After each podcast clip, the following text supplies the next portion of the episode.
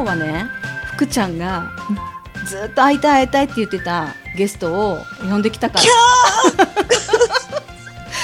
もうね福ちゃんはマラソンをね走ってるのね。でまあ前からね福ちゃんがマラソン走るっていうのを私も知っててで駅伝が大好きだっていうのもこの間聞いてでこれは駅伝に詳しい、しかもマラソン選手私知ってる人いるぞっていう仲良しのお友達いるぞっていうことでずっとあの打診してたんだけどやっと今日ね日程が叶ってあのなんと今日は3点中継アメリカ日本ドイツ3点中継で元オリンピック日本代表の尾崎よしみさんに来ていただきました。パチパチパチパチパチパチパチパチ。よしみちゃんこんばんは。よしみさこんにちは。こんおはようあそうだね。アメリカおはようでん。。わー、かわいい。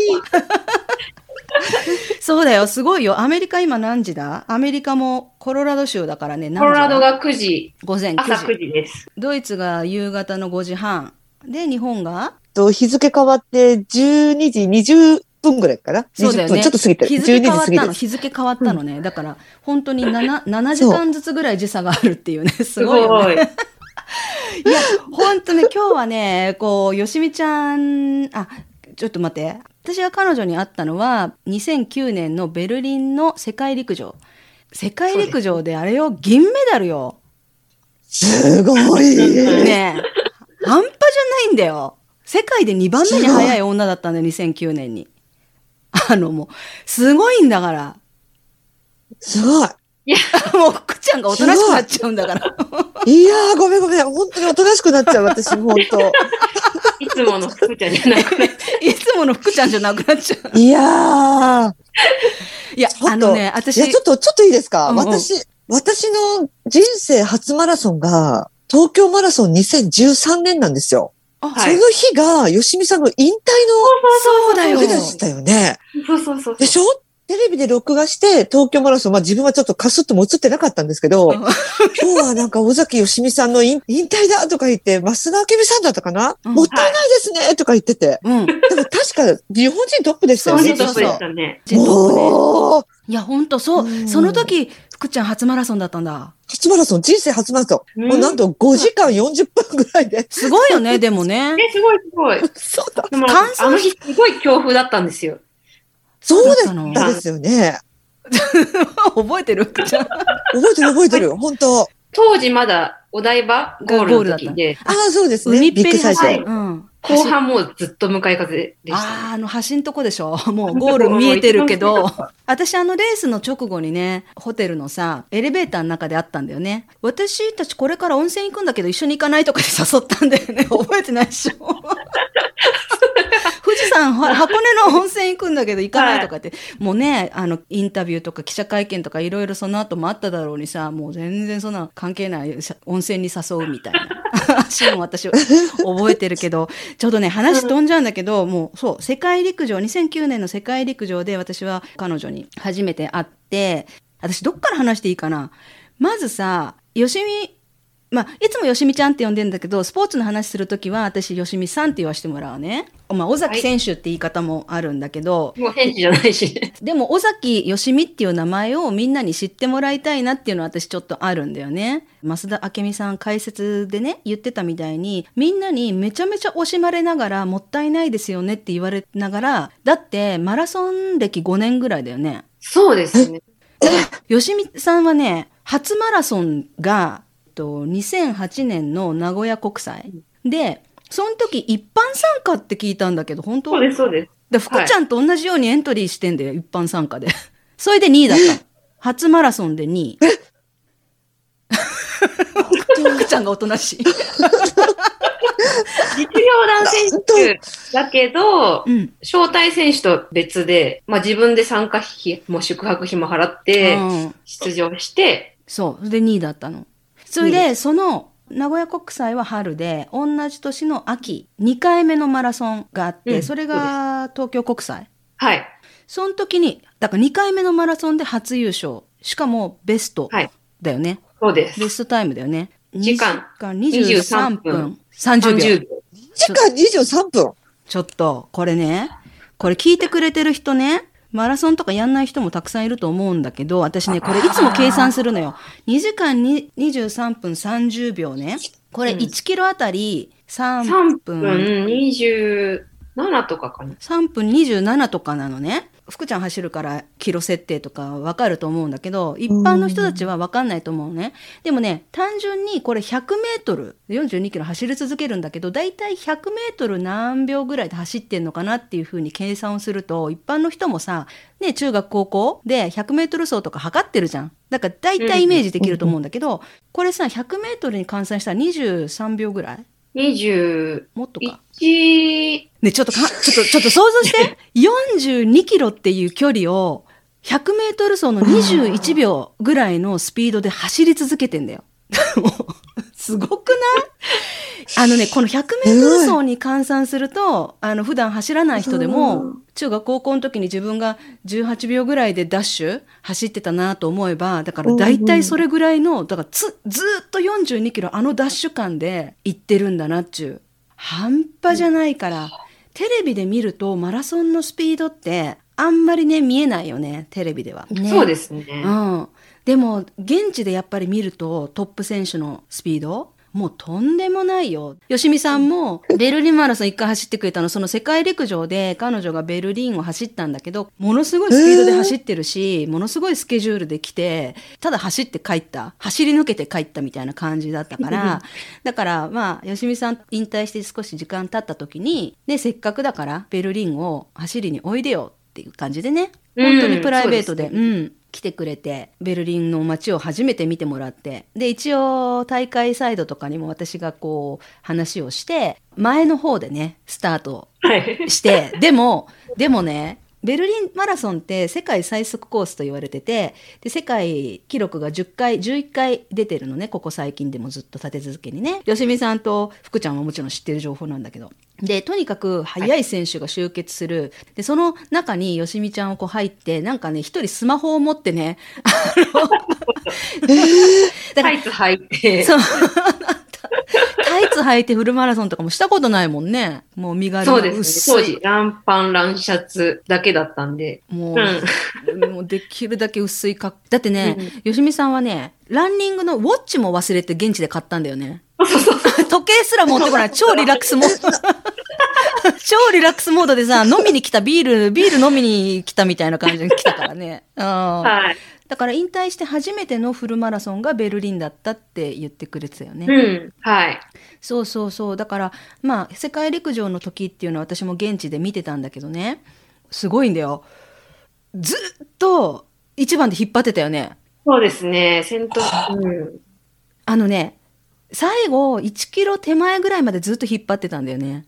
そうなんです。最後、中国人の選手と、とエチオピア人かな ?3 人になって、中国人の選手は一回も前に出ず、これね、わかる福ちゃん。一回も前に出ないで、尾崎選手を風よけにして、ずっと後ろにぴったりくっついて、で、この風よけとかって、このマラソンだとかね、自転車のスポーツとか、まあね、レース系のあれをしない人はわかんないかもしれないんだけど、すごい影響力大きいよね、やっぱり。プレッシャーもあるしね。やっぱ速いスピードで走ってるんで、先頭で走ると結構風を感じて、本当は後ろ、人の後ろを走りたいタイプなんですけど、その時は後ろから追いかけて来られちゃうかもと思って、自分が前に出て引っ張りました。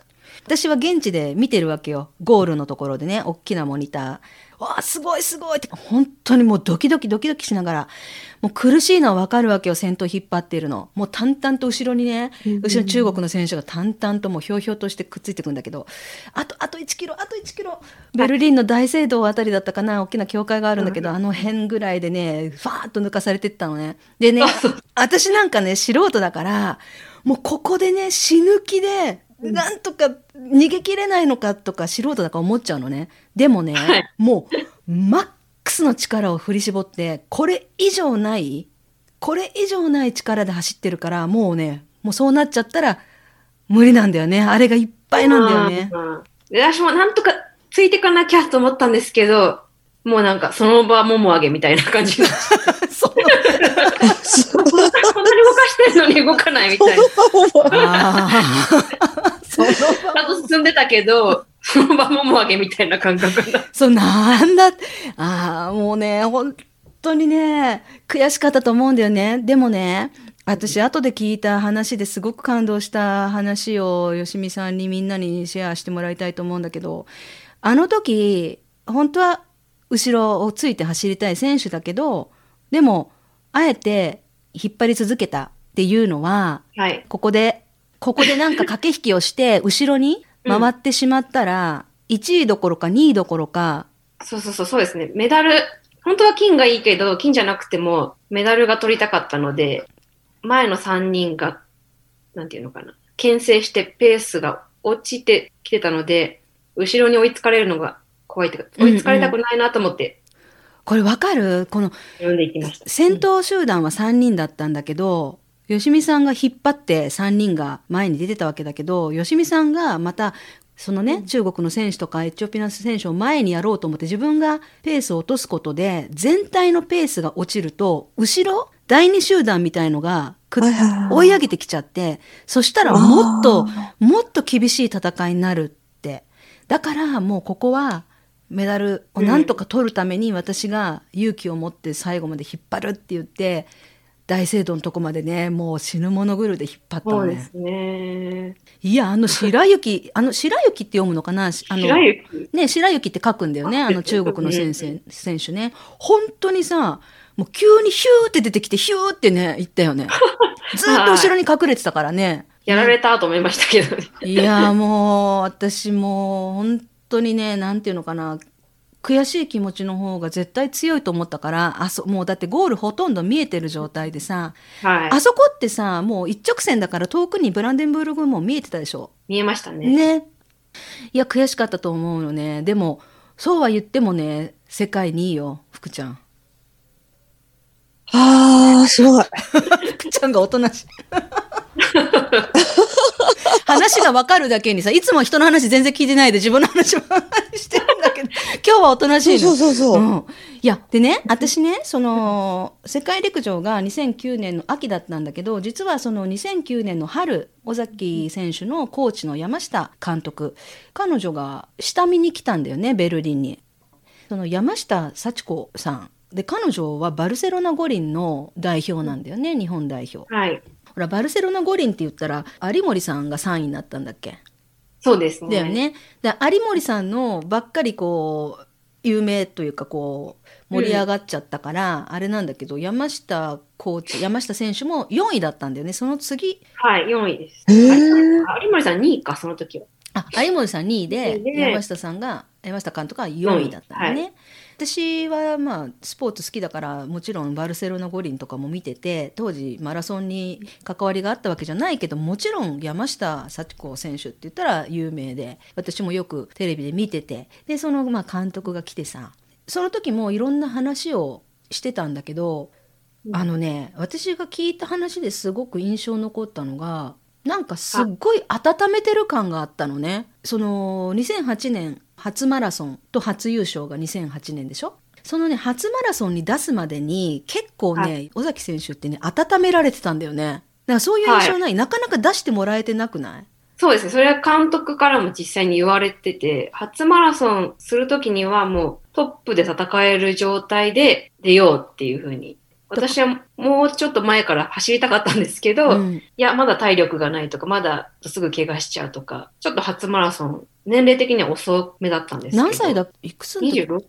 初マラソン26歳で、でマラソンに転向したのはもともとあそっか話が前後するねもともとどういういきさつで第一生命実業団に入っていったか話してあげてくれるかな？はい。えっ、と、高校から陸上競技を始めたんですけど、うん高校の時は県大会しか行ったことがなくて、とても実業団に入れるレベルではなかったんですけど、高校の2個上の先輩が第一生命の陸上部に先に入っていて、うん。で山下監督と高校の陸上部の顧問の先生のつながりがあって、うん。で私が卒業するときに、尾崎がまだ走りたいって言ってるんだけど、第一生命に入れてくれませんかって頼んでくれて、うん。たまたま枠が1個空いてたので、運よく入れてもらえたっていうところから始まりました。うん。高校の時はそのあ県大会は出てたのね。はい。でもそこで目立った成績はなくとか言って書かれてたけどそれも正しい、うんはい。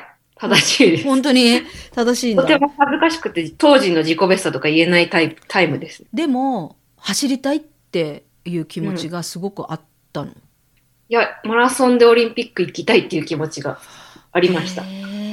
でもその時はまだマラソンやってないんでしょ？最高でもトラックの3000メートルしか走ったこと走っなかった。たことがなかったのに、なのにマラソン。えななんか誰かを見たとかなの？そそれ誰、あー、えっと、最初は、中学3年の時うに、ん。その有森優子さんのバルセロナの次のうん、アトランタで名言になった。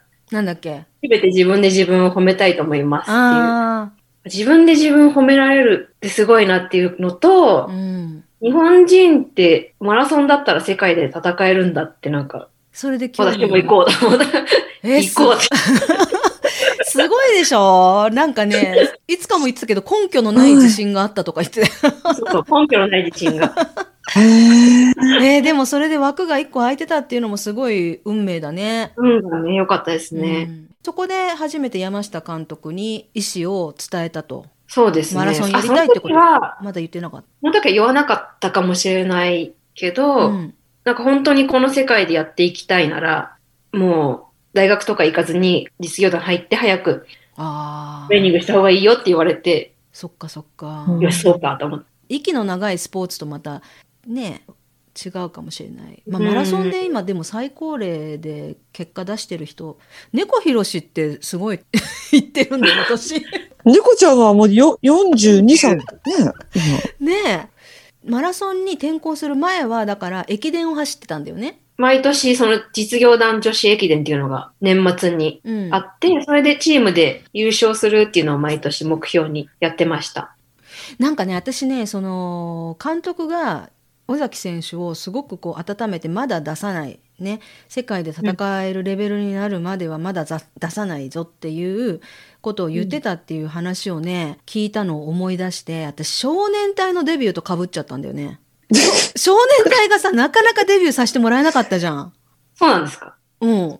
ずーっとなんかマッチの後ろとかトシちゃんの後ろとかで踊り続けたりあの歌番組とかにも出てたんだけどレコードデビューメジャーデビューっていうのがすごい長引いてめちゃめちゃ時間かかってた話をね聞いてよしみちゃんがすごい温められてたのと少年隊がめちゃめちゃ世界で戦える。もう彼らね知れば知るほどすごいすごい素晴らしいパフォーマンスのできる本当にジャニーさんは世界に出したかった。世界に通用するタレントタレントっていうのは才能って意味で。を、まあ、作りたかったと。だから、まあ、出し惜しみじゃないけどなかなか出さなかった。しっかりと世界に見せつけられるぐらいに育ってから出そうっていう意図があったんじゃないかなっていうのは多分ね間違ってないと思うのね。そそれを本人に聞いたわけじゃないけど本当にねこれよしみちゃんの話とめちゃめちゃ被るとか思ってねこれさ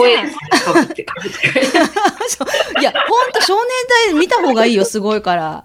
ちょっと待って、これね、一回切らないといけないね。出てるでしょ、時間が、制限が。ね、一回切って、つなぐからまたすぐつないでくれる。すくちゃんも化粧しながら、もうだって出かける準備とかしたいでしょ。お化粧はね、3時、3時ぐらいからし来るから大丈夫、まだ。まだ大丈夫、まだ早い。ほんと